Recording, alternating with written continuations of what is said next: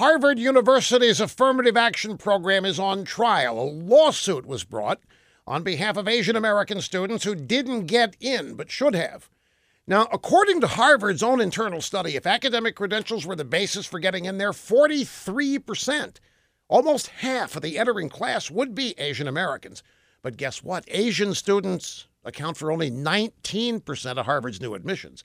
So the Asian American students who run rings around everybody else academically finally had enough.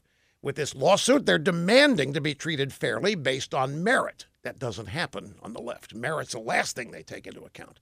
The left has a lot riding on this case. Harvard is at the top of the heap when it comes to using affirmative action to enforce this so called diversity.